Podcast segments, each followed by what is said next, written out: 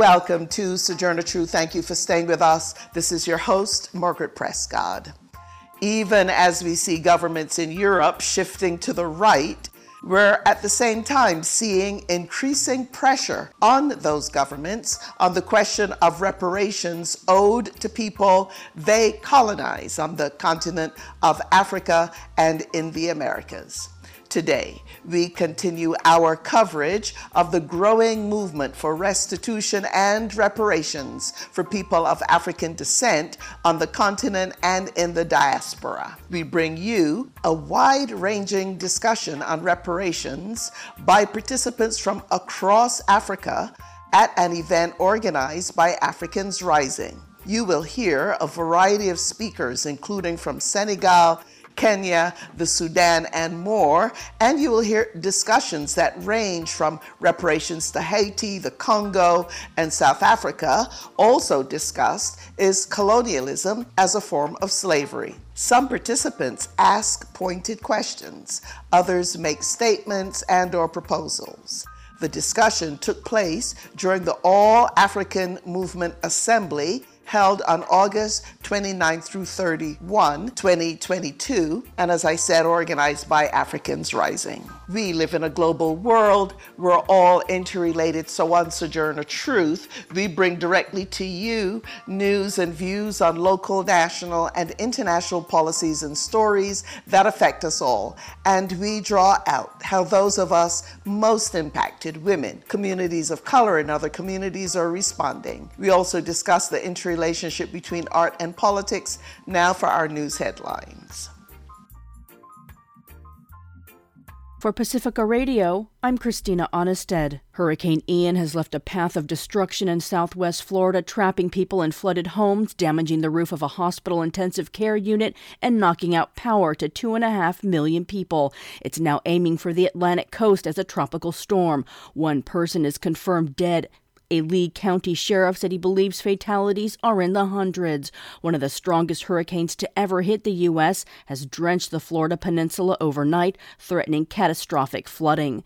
Florida Governor Ron DeSantis spoke at a briefing this morning and says there's mass damage, hazards, and help is on the way. You have a lot of hazards right now. Uh, we have had twenty-six states provide support. We really appreciate that. Uh, it's, it's going to be put to use. Uh, this is, uh, I don't think we've ever seen an effort mobilized for, for this many rescues this quickly, but we appreciate it and uh, we will make good use of it. We want people to be safe. Those who have, uh, who are in need of, of life, uh, life support right now, help is on the way. Uh, the impacts of this storm are, are historic, and the damage that was done uh, has been historic. And this is just off initial assessments. We've never seen a, a flood event like this. We've never seen storm surge of this magnitude. He says search and rescue efforts are underway, including at a Florida Fawcett hospital in Port Charlotte, where Hurricane Ian flooded the emergency room and ripped off the roof. The damage has forced patients into just two of the hospital floors. Russia says it will formally annex occupied parts of Ukraine Friday, where it held what Ukraine calls proxy referendums. Russia says the votes this week show overwhelming support to live under Moscow's rule. Ukraine and the West have denounced the ballots as illegal, forced, and rigged. Russia's President Vladimir Putin will attend a ceremony in the Kremlin Friday, when four regions of Ukraine will be officially folded into Russia. Meanwhile, Russian shelling hit several parts of Ukraine today as troops appeared to lose more ground around the key northeastern city of Lyman. The European Union President Ursula von der Leyen says they'll cap the price of Russian oil as part of another round of sanctions against Russia for its escalating war in Ukraine.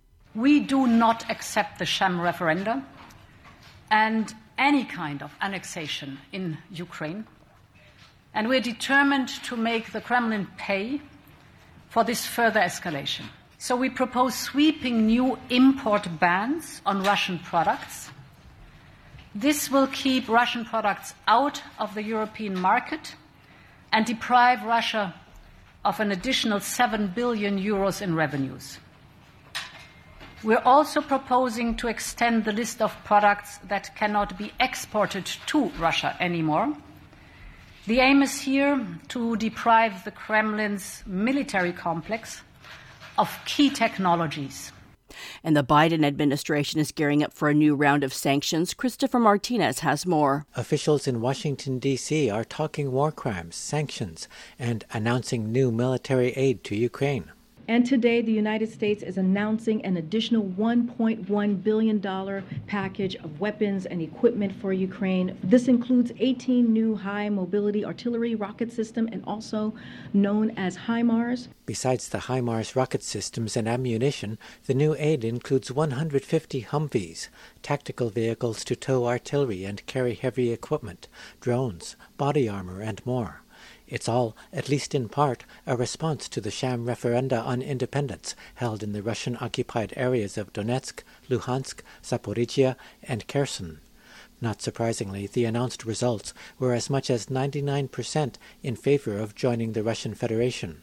Ned Price is a spokesperson for the U S. State Department. These results were concocted in Moscow, not collected in Ukraine. Let's be clear. This is the will of Moscow, not the free will of Ukraine or its people. Ukraine was a topic in the halls of Congress. Eli Rosenbaum is Director of Human Rights Enforcement and Strategy at the U S. Justice Department. If you are daring to consider obeying a criminal order, uh, you should worry. We have a long memory here in the United States. Reporting for Pacifica Radio News K P F A, I'm Christopher Martinez. South Korea's military says North Korea has fired at least one ballistic missile toward its eastern waters. The launch today came hours after Vice President of the U S, Kamala Harris, departed from South Korea, the last stop of a four-day Asian trip in which she emphasized a U S commitment to defend its allies in the face of increasing North Korean threats. In the north, we see a brutal dictatorship, rampant human rights violations, and an unlawful weapons program that threatens peace and stability. The United States and the world seek a stable and peaceful Korean Peninsula, where the D P R K is no longer a threat. Today's launch was the third round of missile tests by North Korea this week. In Oakland, California, at least six people were wounded in a mass school shooting. Two are in critical condition. Three of them were hospitalized. One suspect is on the loose. According to the Gun Violence Archives, Oakland's school shooting was one of six mass shootings in the last forty-eight hours and one of five hundred ten mass shootings to take place this year across the country. That's more than one a day. I'm Christina Onestead, reporting for Pacifica Radio. Those were our news headlines. Africans Rising is based on the continent of Africa, but works to establish relations throughout the African diaspora. Africans Rising is a pan-African movement of people and organizations working for peace, justice, and dignity. Africans Rising, they say, look to play a critical role on the continent, pushing governments, business, and even establish global and national non-governmental organizations to focus on challenges Africans deem critical, including demands for a fair global trading system, concrete action to address the effects of climate change, and the creation and strengthening of a representative coalition to protect natural resources and the environment. The areas Africans Rising focuses on include expanding space for civic and political action, fighting for women's rights and freedoms across society, focusing on the right to equity and dignity, ensuring good and free governance, promoting climate and environmental justice. We will now go to Africans Rising, the call for reparations discussion.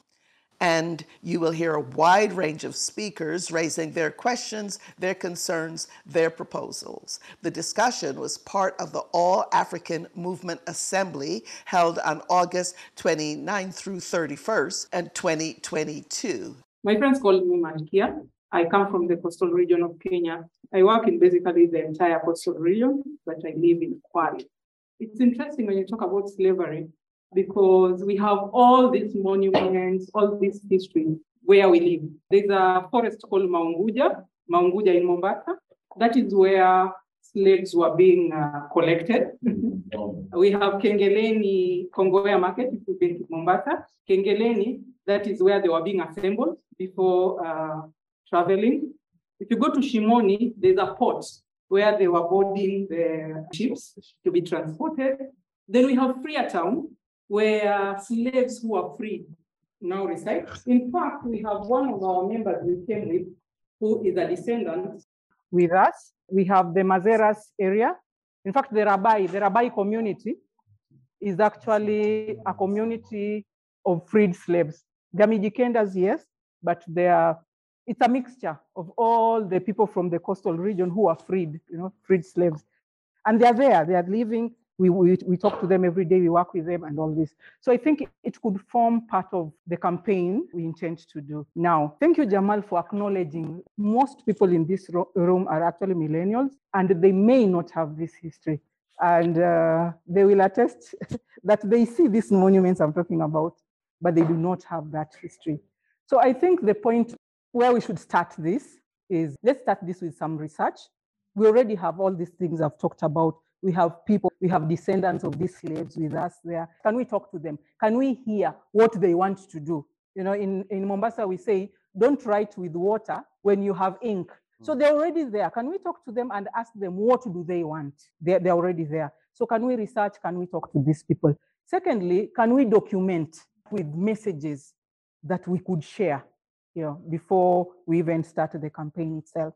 Then let's educate people so that everyone understands. If we have more people understanding slavery and the effects of slavery, uh, the consequences and why we are where we are, you would not have to uh, whip or mobilize anyone to take action. What really happened? That's my two cents to this. Thank you, thank you, thank you. And uh, I am Farid from Sudan. When talking about reparation, I want to talk also our own people who played a role as agents in slavery. Yes, we are talking about that we've been kidnapped by the Europeans, sold to America and to any any area of in the world. But what about the trade slavery who are people in East Africa and even in Sudan? We, we there is a famous uh, Sudanese uh, slave traders. Unfortunately, in Sudan, a big road in, in Khartoum, the capital, named under uh, one of the slave traders. You know, so when we, we should ask ourselves even about our own people who played role in slavery and in slave our their, their own people. That, I think that's a really important intervention uh, and. One which, when discussing reparations or especially slavery, we usually run away from a lot. And thank you so much. And I, um, I'm thinking maybe Amzat, it would be good for you to also make a point on this, because we have to have um, some some historical point. Um, when we talk about reparation, when people want to run away from it, they talk about what about this and what about that, mm-hmm. and who. And then who will we repair for? All kinds of questions comes up to not talk about reparation. And I feel like those things, of course, need to be discussed. Even today, we have presidents of our countries who are selling us so-called, uh, and still, does it uh, make the people who are uh, exploiting us now innocent? No. So uh, we, we have to have the historical truth of what has happened and not uh, take the side road to not come back to the reality of what was what was done. Um, really, I, I took the floor to also express that there were few more things that we might add to, to this. Uh, in Ghana, just this year, not long ago, there was a big uh, conference, big meeting about reparation, organized by the Africa Transitional Justice. I don't have the whole acronym, I can find it.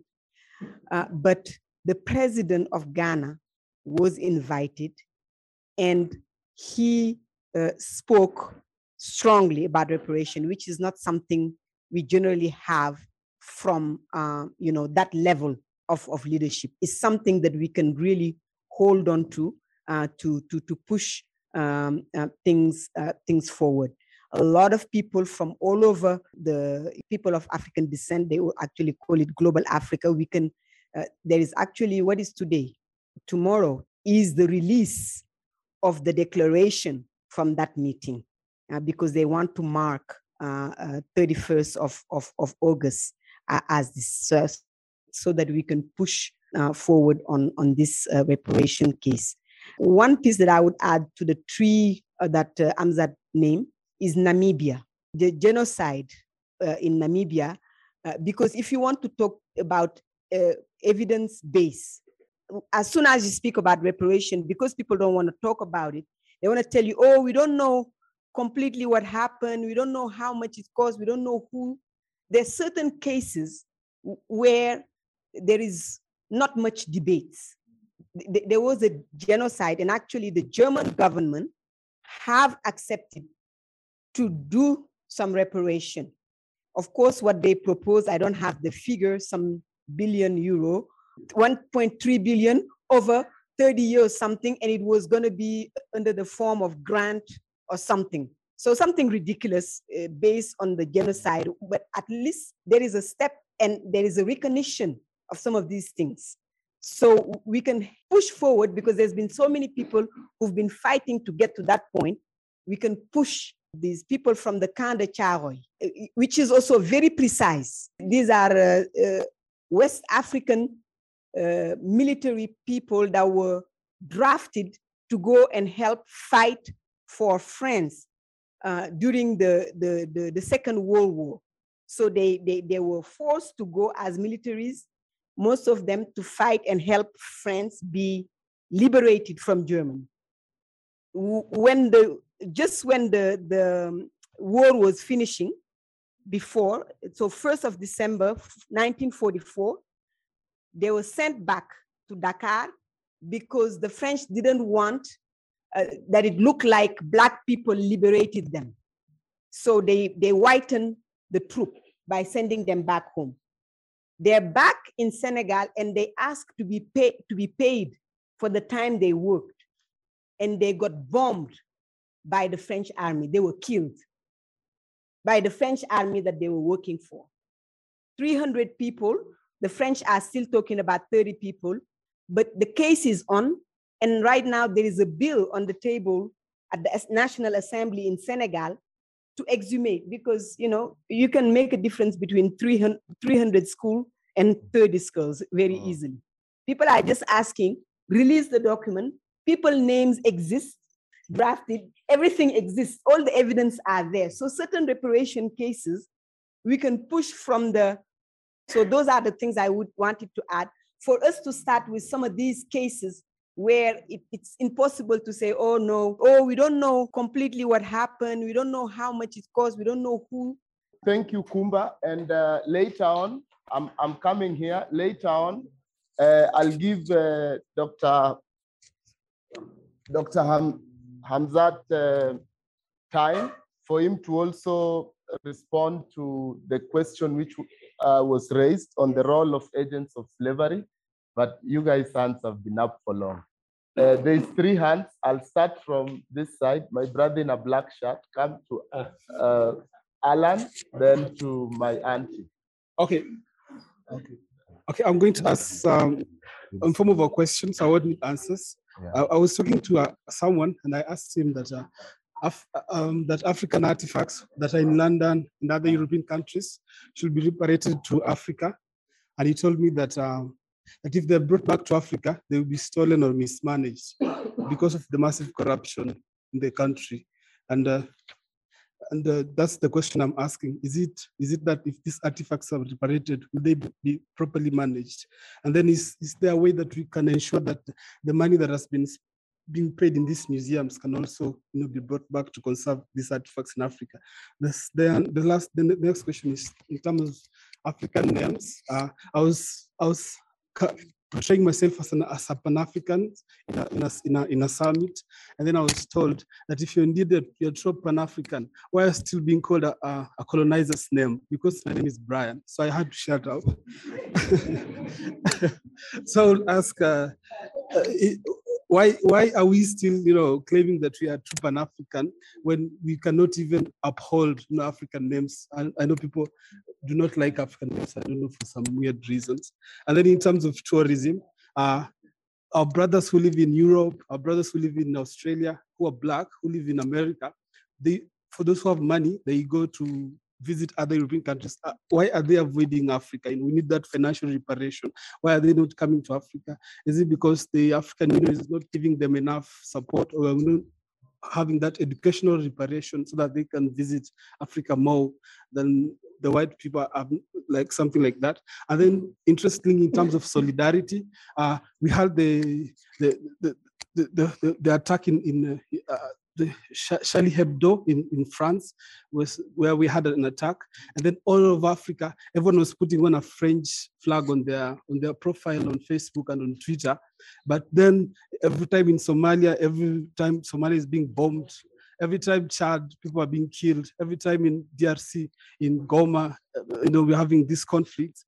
We are not having seeing any any African putting their the, the flag of Congo or Somalia or standing in Somalia. And recently we've had war in Ukraine. You cannot compare the people that have died in Somalia with the people in Ukraine.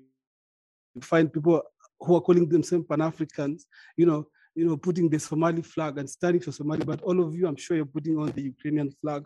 And you don't even know what's happening in Ukraine. You know, you know this, this, this type of solidarity. And then lastly, I have no problem with your religions. Some of you are Christians, some of you are Muslims, some of you are Buddhists, or whatever you're, some of you, whatever you worship. But why is it that when we as Africans, you know, practice our own rituals and meditations and uh, whatever we are doing in the bush and whatever we're doing, why do you call us witches and why do you call us sorcerers? You know, are we not are, are we not entitled to do what we want? Because we have been practicing this religion before. I can I, I can tell you when Christianity came to Africa. I can tell you when Islam came to Africa. But why are we not, you know, being uh, respected? Thank you. Guys, we have less than ten minutes left. Alan.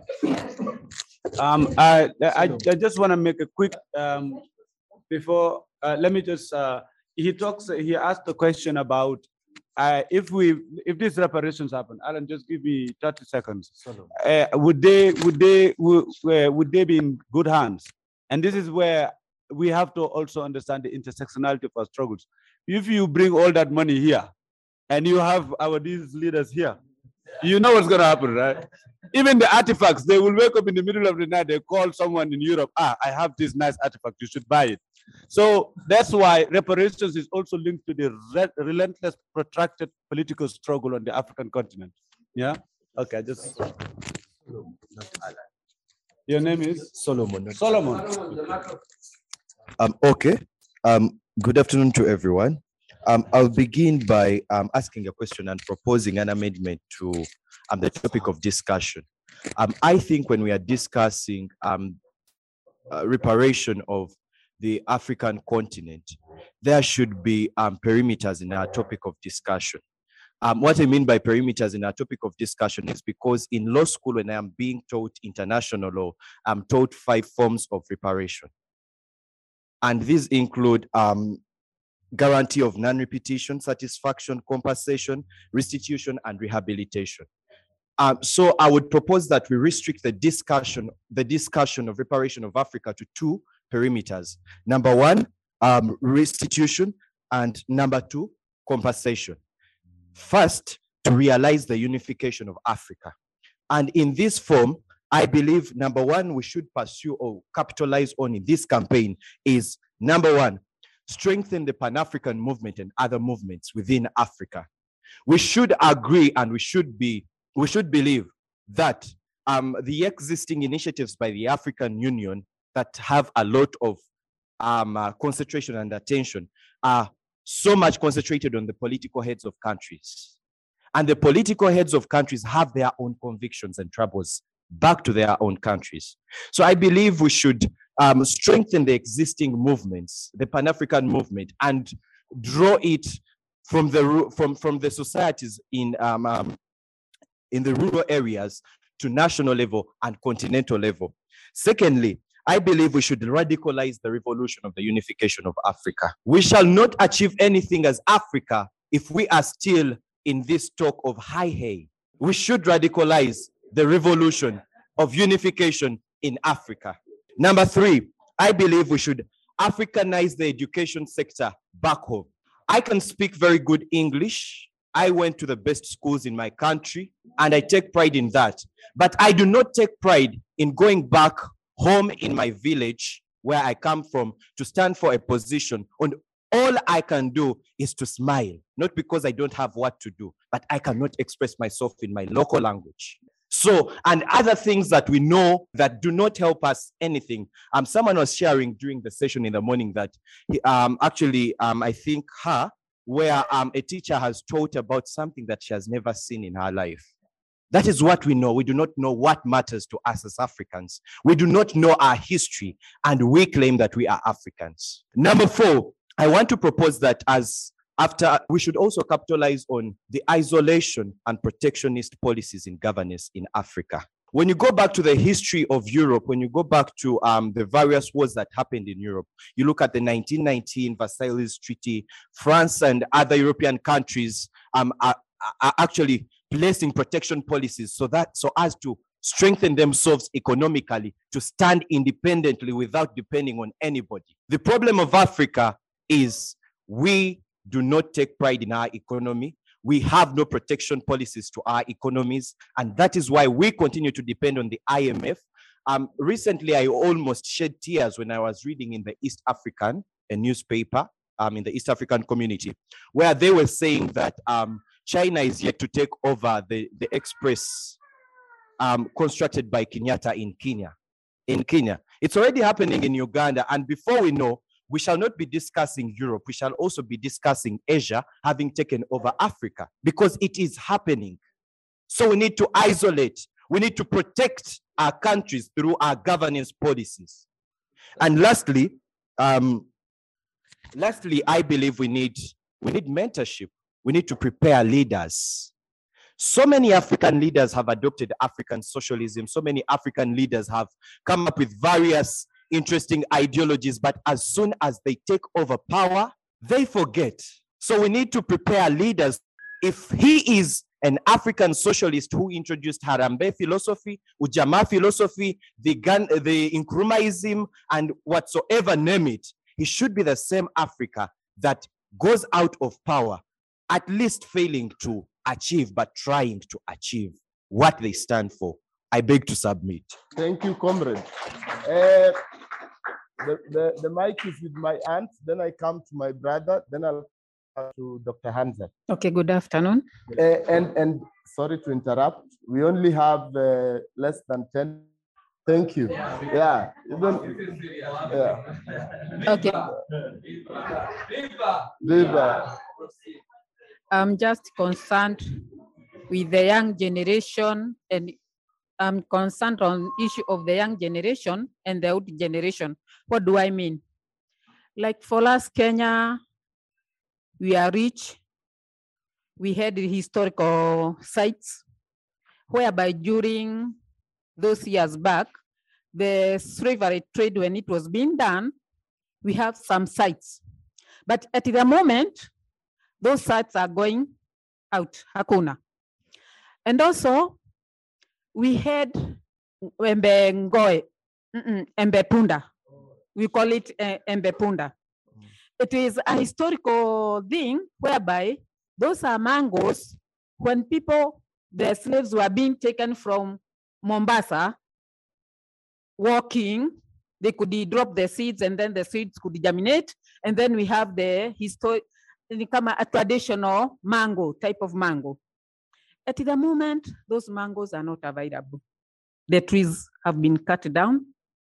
I, I even know we have another site whereby we had this, how do we call bunduki in English? Gun. Yeah, the gun, the colonial gun. Not this, this, not this current gun, the colonial gun. Yeah. So I've been asking myself, how will these young people know that there was this type of gun being used by that time?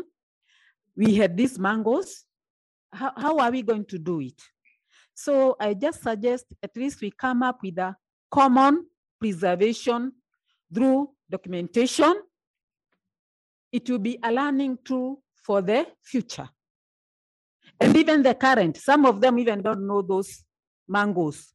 Even those budukis, they don't draw. So let's come up with an, uh, I don't know how we call it, but at least, thank you. Thank you. I see we have two contributions here. Then I'll come to Doctor Hamzat. Then I'll, I'll pass it around again. So we are on hunger strike. No, but we'll try also summarize it so we have time for lunch. So please, those speaking just... Yeah, thank you so much. Uh, what I wanted to summarize about is how can we Africans expel this uh, European history, the, the, that outside history that we are even teaching our children, the young generation in, in those schools, because even our leaders are using that history to oppress us. And, and the whole point comes, up, comes back to the oppression we are facing due to that European history and, and all that history. Uh, when you uh, take a case in point uh, from Uganda, and uh, when you compare that history that is written, when you read it and, and you compare it with the current situation in Uganda, what the current dictatorship government is using is that history to oppress the Ugandans.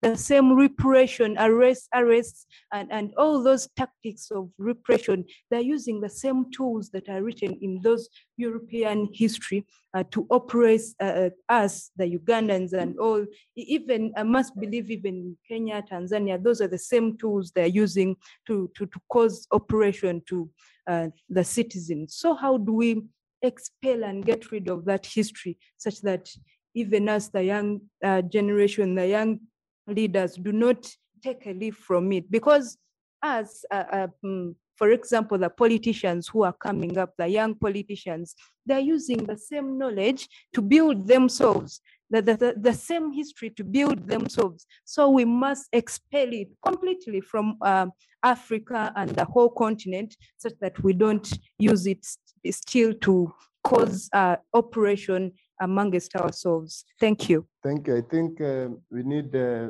a whole process of historical, like, exorcism, because uh, uh, we remember, we, we need to rewrite history, because we remember uh, history like language is a weapon. It can be used to attack or to defend. It can be deployed against the people.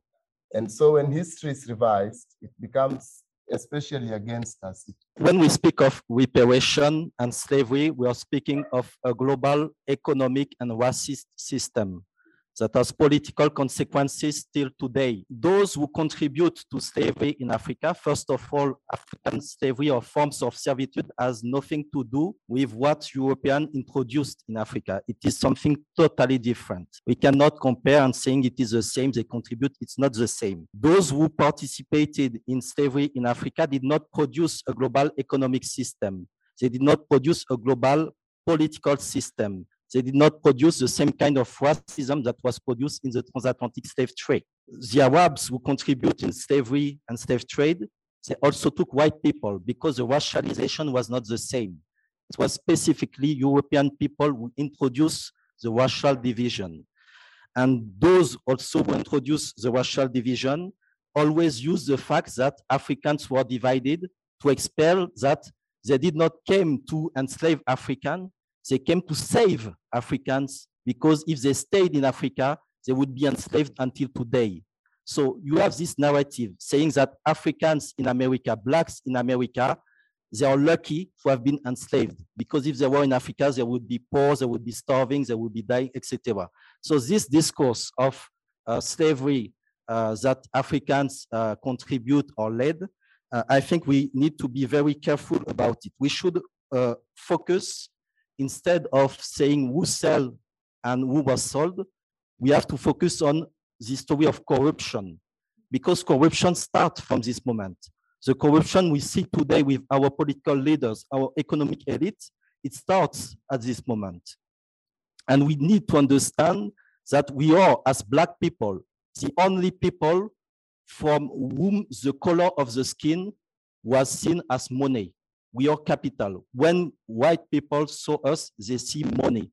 They, they know that they can give us money to, to, to sell us. And it is still the same issue. When you saw uh, African officials at the uh, Olympic Committee, there are always those who are corrupted at the FIFA, et cetera. Because everyone sees money and he will change his mind, his conviction. And it starts from this period.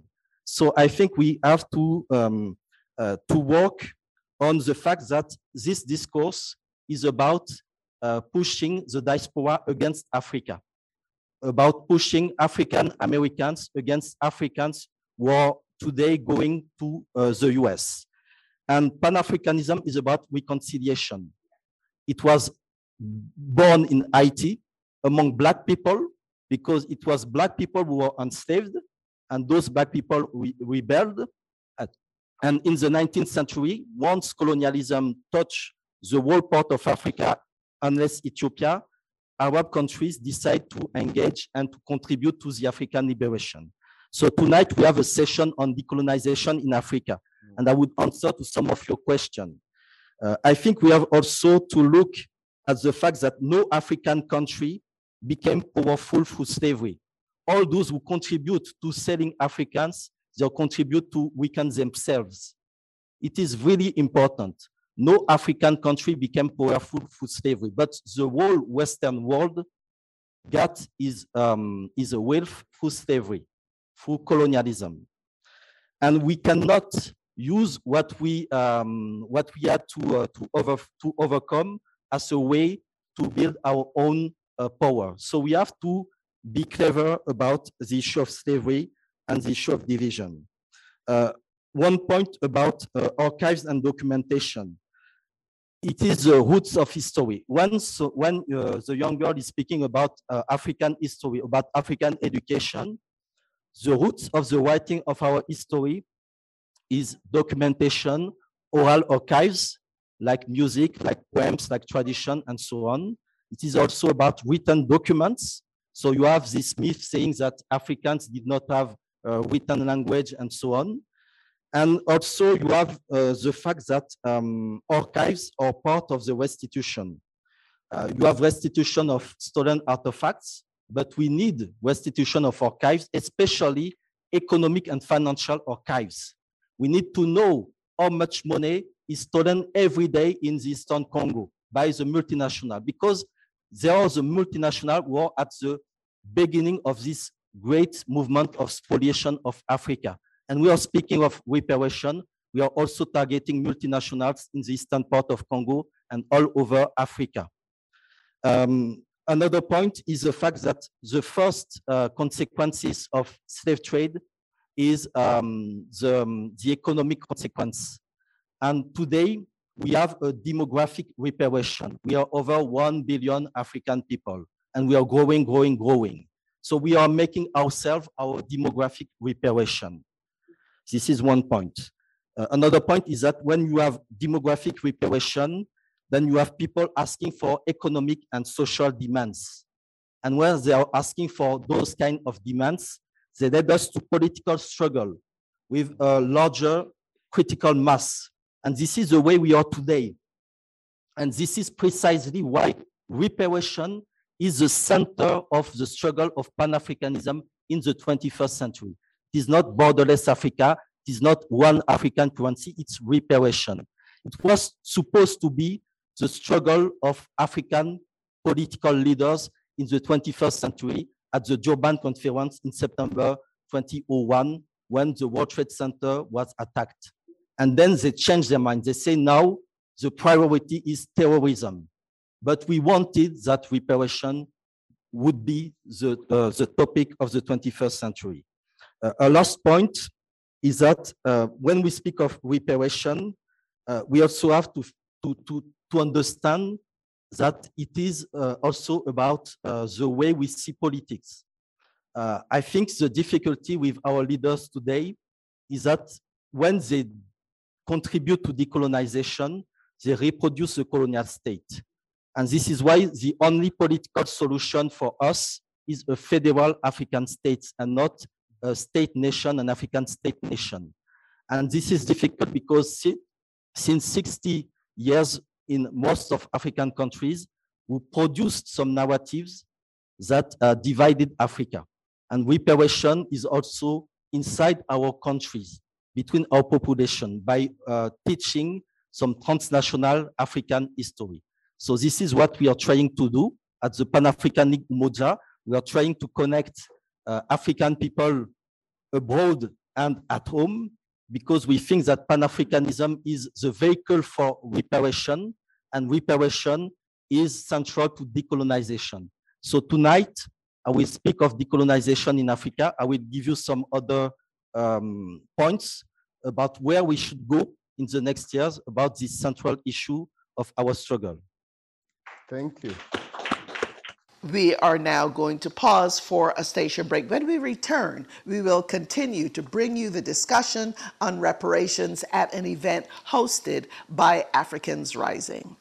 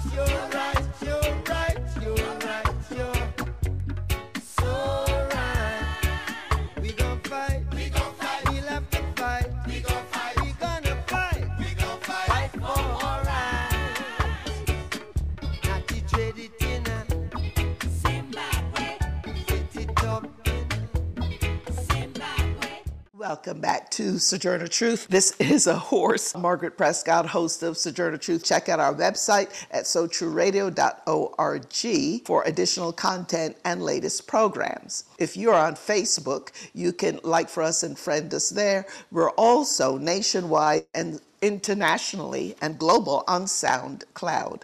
Uh, look for us there. Our handle on Twitter and Instagram is at So True Radio. Today, we'd like to give a shout out to our SoundCloud listeners in the state of Mississippi, and internationally, we would like to give a shout out to our SoundCloud listeners in Zimbabwe. We now return to a discussion on reparations that took place during the All African Movement Assembly that was organized by Africans Rising. The assembly was held from August twenty-ninth through thirty-first, twenty twenty-two. This discussion is just a small slice of the full assembly, but you will hear a range of voices raising questions, concerns, and proposals. Thank you, thank you, comrades. My name is Maganga. I'm from Kenya. Uh, for me, the push for reparations would, of course, involve um, the completion of the decolonization process that, as we have um, discussed, began with the Haitian Revolution, has been ongoing. It's still incomplete, and therefore, the completion of this process would, uh, in my opinion, um, form the best understanding of what the push for reparations exactly uh, means. There's so many things that have already been mentioned, like reclaiming our culture. The actions that um, uh, means we should put efforts to reduce uh, greenhouse gas emissions, which is which is not bad. But as said, as said in Africa, in all uh, almost all the countries, we already face the impacts of climate change. So there's this other part of actions that uh, are um, um, considered as adaptation action. And unfortunately, it's, uh, uh, that part of um, actions are not fully supported, uh, be it by our countries, but also by those that uh, caused uh, the crisis. And we have always been asking or pushing for more uh, uh, support to adaptation acti activities, but unfortunately, um, the level of commitment to that has never been uh, at um, the stage we really expect things to be. So um, I wanted to share this with you as one of the other aspects of reparation that is quite important or very important when discussing about uh, what has been said so far. Over. Uh, thank you. And indeed, uh, when we talk about reparations, we cannot divorce it from uh, uh, ecological justice, uh, economic justice and racial justice. Uh, they are very in interconnected at this particular point. Hello, everyone. My name again is Myson. I just wanted to make two um, observations. The first one is on modern colonial structures. I mean that, um, like where I come from, because most of us have our stories.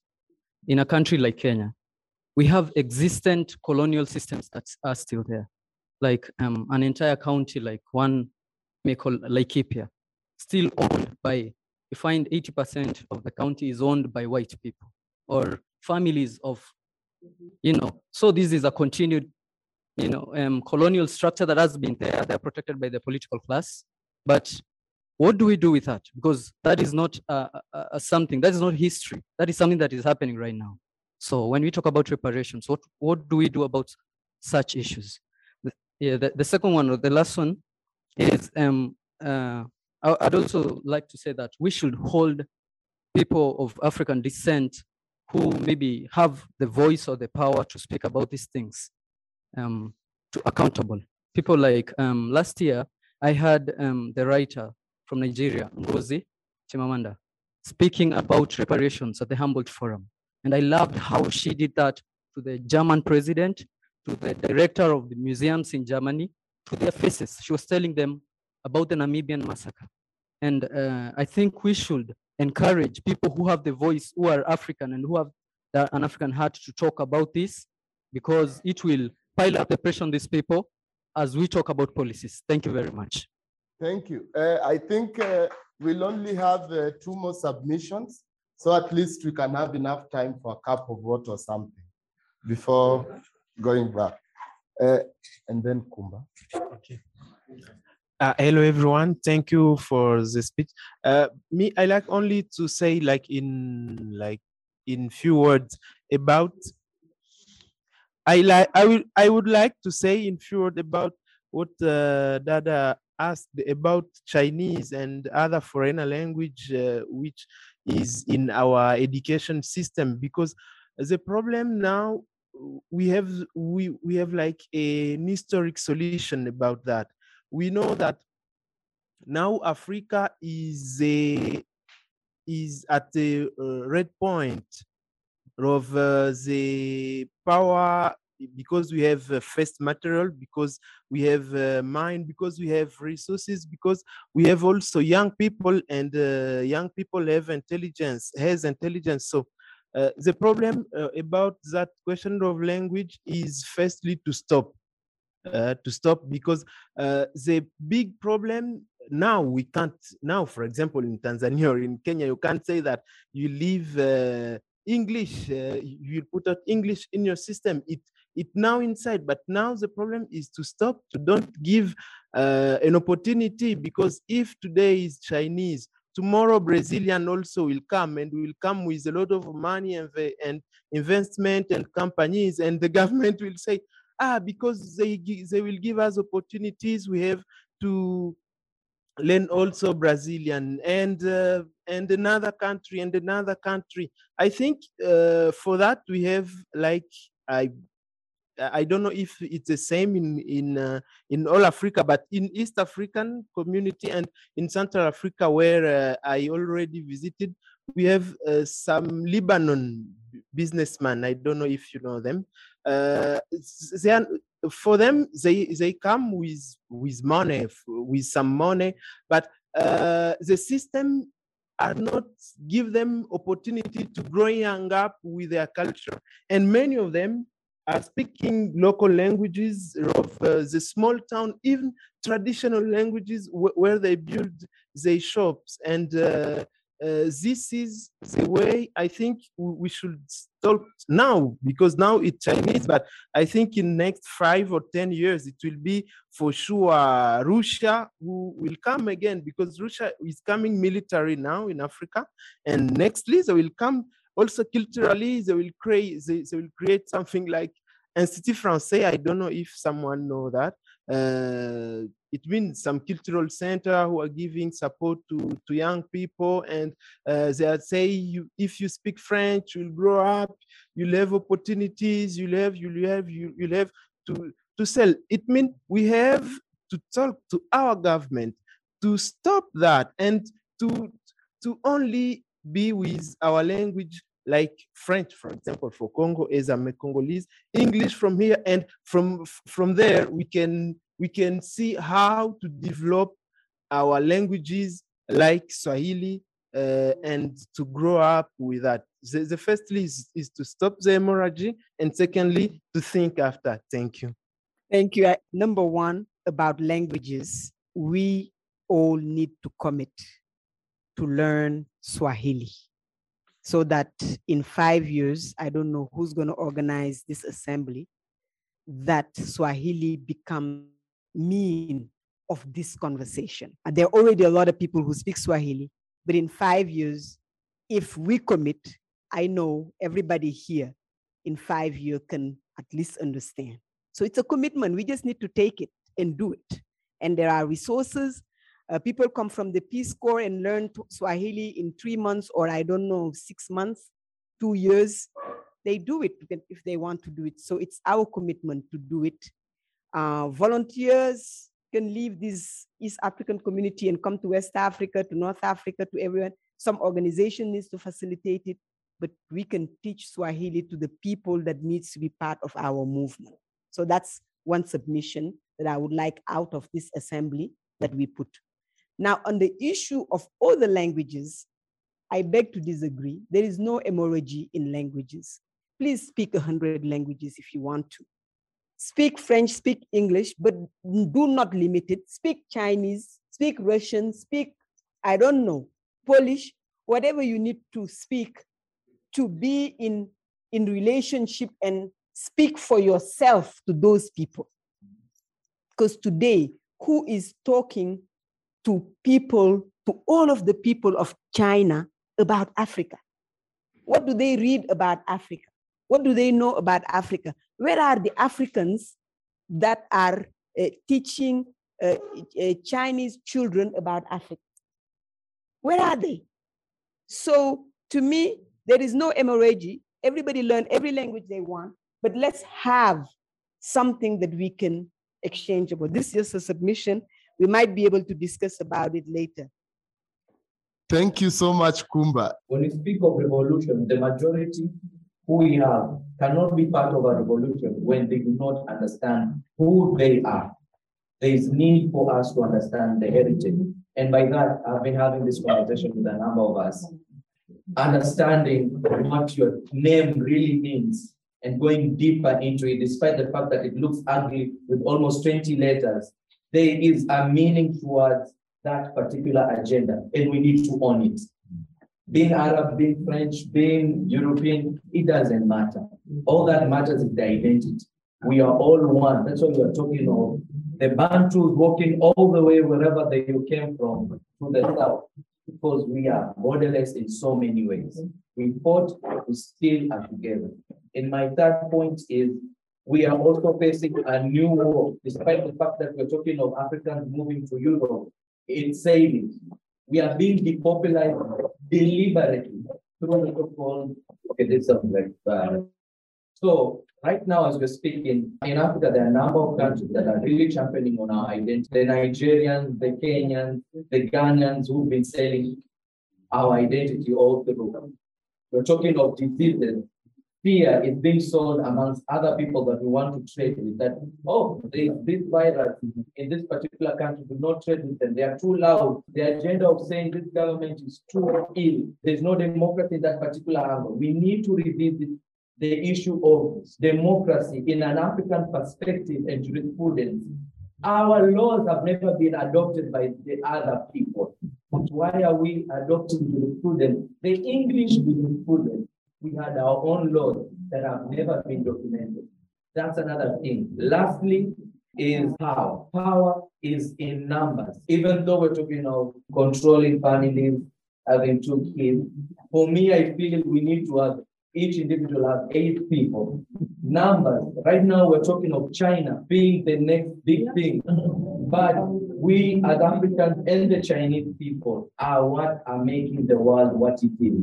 And we need to revisit that particular agenda. I'm unable to summarize the whole discussion But maybe if you allow me very briefly, in a minute or two, to touch on some of the key things we have said, and, and then just close off the discussion, if you will permit me.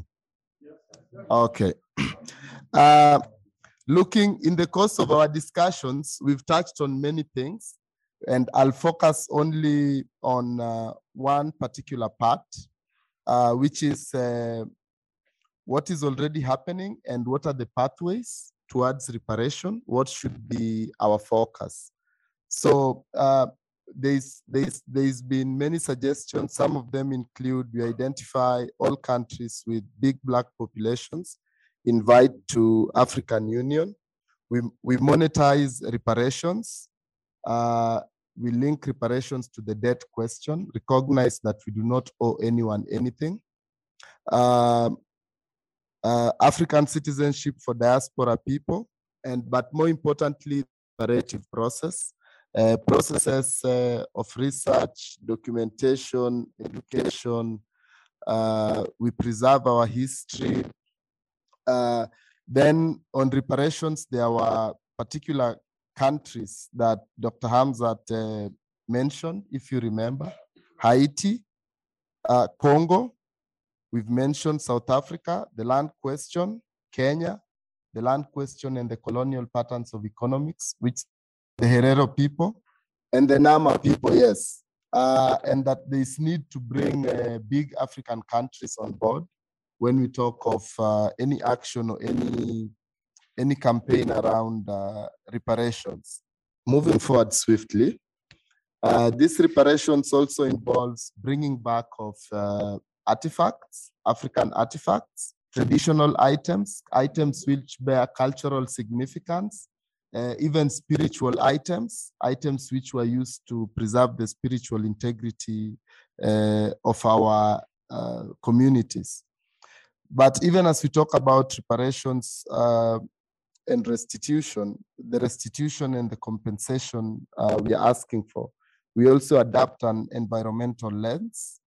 Uh, look at uh, loss and damages arising from the environmental crisis, the historical nature of the enviro that environmental crisis, and the and the and the force behind it. Uh, crisis today, it's on changing the economic system that forces people to go to other continents uh, to exploit or to look for markets. When the money comes back, how we ensure that it will stay with us? It was the issue of corruption was mentioned. And it is that we must continuously engage in relentless media framework through which that money comes back based on how we determine we want it uh, to look like. But if I summarize all that we've talked about, one hour reparations is at the center of the African struggle in the twenty-first century. Hopefully, I really hope that we'll continue to engage, continue to collaborate on discussions and actions around reparations.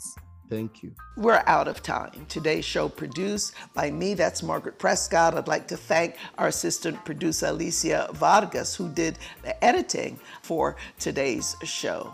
And I'd like to also thank our board operator, sound engineer, Gary Baca. If you'd like a copy of today's show, you can contact the Pacifica Radio Archives at one eight hundred, seven three five, zero two three zero. Go online to pacifica radio archives dot org. And we want to give a special thank Thank you to the Africans Rising team that we worked with to bring you this audio.